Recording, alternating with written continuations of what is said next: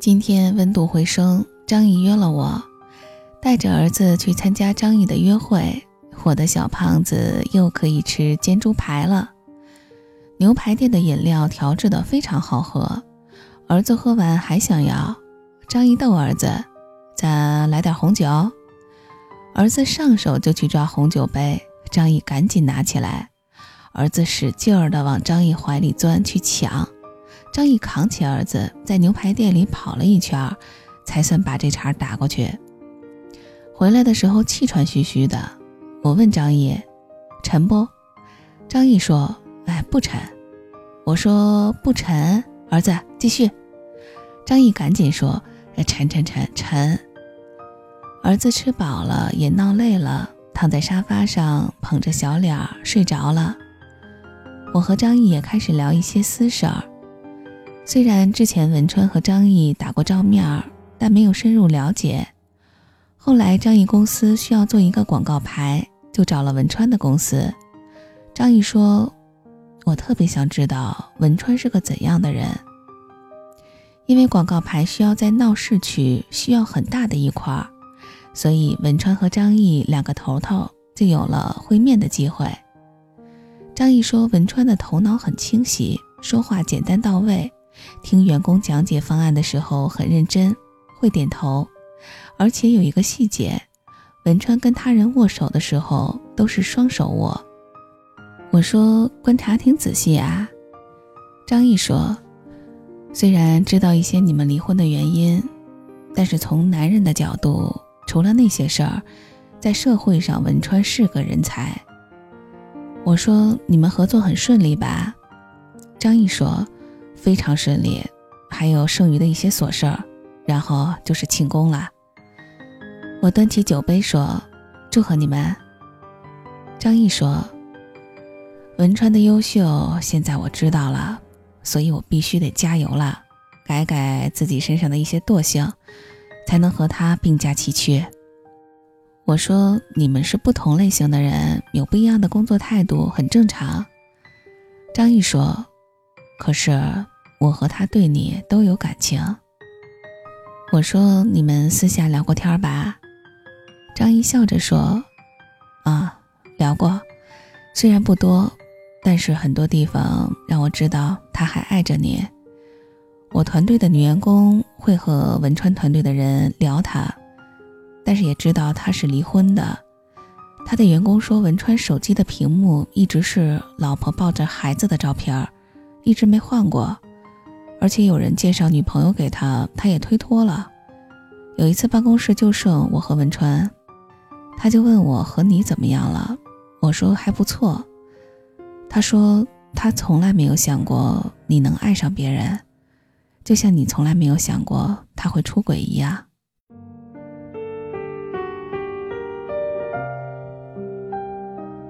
张毅继续说，这句话很多人听了会说没有文川出轨就没有你爱上别人的可能，可是这何尝不是一句大实话呢？虽然我知道你对我现在还不是爱，也许你心里还有他，但这不影响什么。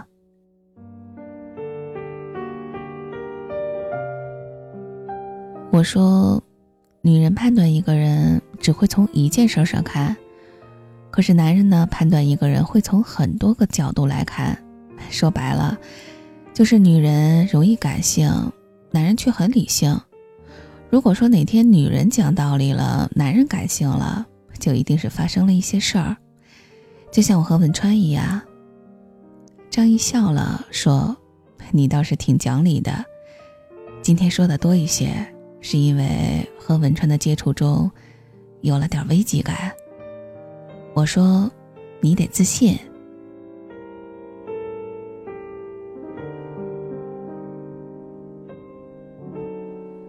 回到家后，儿子依旧睡得很香，我关上灯静静地坐着。张毅是一个乐观而且有些大啦啦的人，除了篮球和运动，他没有什么其他的爱好。就像有一天他问我，为啥很多人都说炸鸡和啤酒呢？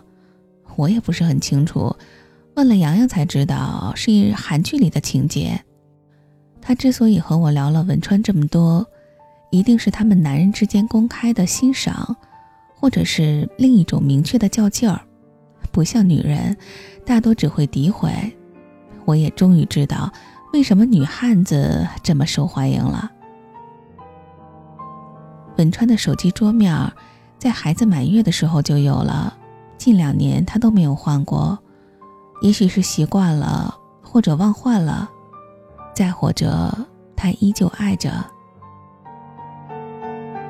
第二天洋洋休息，朋友来我店里闲聊，我说了最近发生的事儿，朋友说怎么就变成这样了。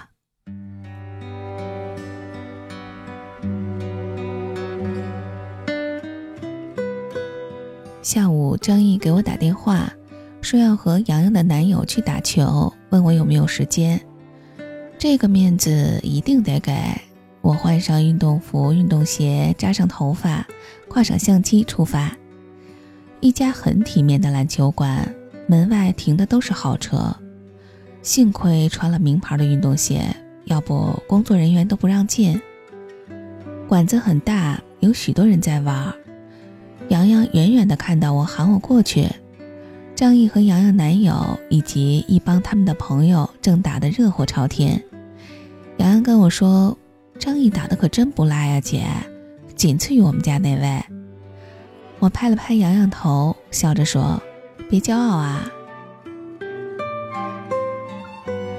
张毅看到我打得更起劲儿了，就像当年文川看到我和室友坐在球场边一样，以至于当时我和室友都疑惑文川的激情是来自于他还是我。洋洋男友和张毅不是一对的，当洋洋热情地给男友加油时，我和其他几位女孩也为张毅队加油。这样来来回回几次，这帮男的跟打了兴奋剂似的，跑动、跳投、三步篮，全力以赴。我站在边上拍了很多照片，有个小伙子跟我喊，美女，别老拍张毅一个人啊，还有我们呢。张毅的球技的确很好，我偶尔恍惚回到校园时代，男孩为了博得女孩欣赏，在球场上奋力拼打，每次漂亮的进球后都会扮酷朝喜欢的女孩那儿看，得到回应就会更积极。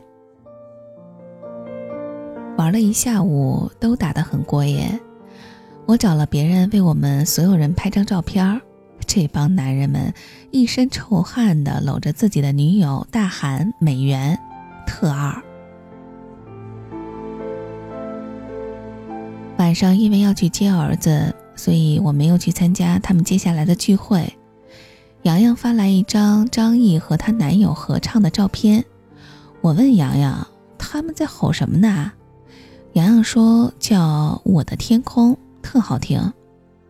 我上网找了这首歌，原来是亚洲杯恒大和韩国决赛时的背景音乐，确实挺好听的。洋洋说他录下来了，第二天放给我听。我问好听吗？洋洋说、呃、本来是挺好听的，但是被我家那位给影响了。陪儿子玩积木，每次快堆成功的时候，这小子就推倒。第四次推倒时，我假装要打他，儿子咯咯咯地笑着满屋跑，而且还边跑边翻滚，把我笑得不行。跑了几圈累得不行，儿子一头钻进我怀里，差点顶我一跟头。儿子撒娇亲我，弄得我满脸都是他的口水。我去洗脸，儿子跟在我后面要吃果果，他呀是一个绝对的小吃货。有时候会对生活有迷惘有倦怠，但是一看到儿子生龙活虎的样子，所有的烦恼都消失了。有时候会特别想全心全意地出现在张毅或者文川面前，可是现在的我只能慢慢来，即使留有遗憾，但这就是生活，不可能完美的。生活不是处女座。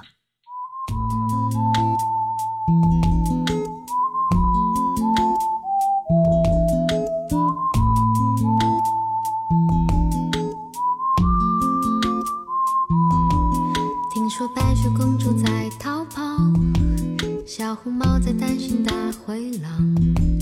听说疯帽喜欢爱丽丝，丑小鸭会变成白天鹅。听说彼得潘总长不大，杰克他也竖琴和魔法。听说森林里有糖果屋，灰姑娘丢了心爱的玻璃鞋，只有睿智的河水知道，白雪是因为贪玩跑出了城堡。小红帽又建议治自己，变成狼的大红袍，总有一条蜿蜒在童话镇里七彩的河，沾染魔法的乖张气息，却又在爱里曲折川流不息，扬起水花，又卷入一帘时光如水，让所有很久很久以前都走到幸福结局的时刻。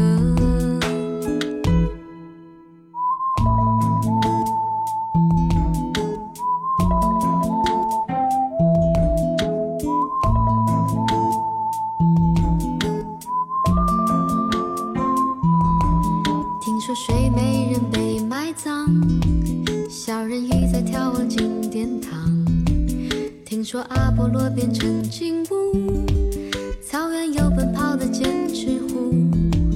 听说匹诺曹总说着谎，侏儒怪拥有宝石满箱。听说悬崖有棵长生树，红鞋子不知疲倦地在跳舞，只有睿智的河水知道，睡美人逃避了生活的煎熬。小人鱼把阳光磨成眼影，投进泡沫的怀抱，总有一条蜿蜒在童话镇里七彩的河，沾染魔法的乖张气息，却又在爱里曲折川流不息，扬起水花，又卷入一帘时光如水，让所有很久很久以前都走到幸福结局的时刻。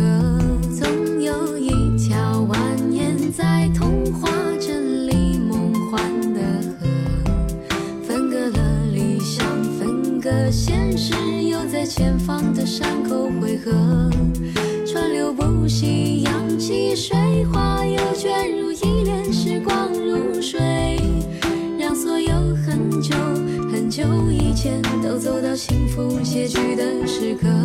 有陌生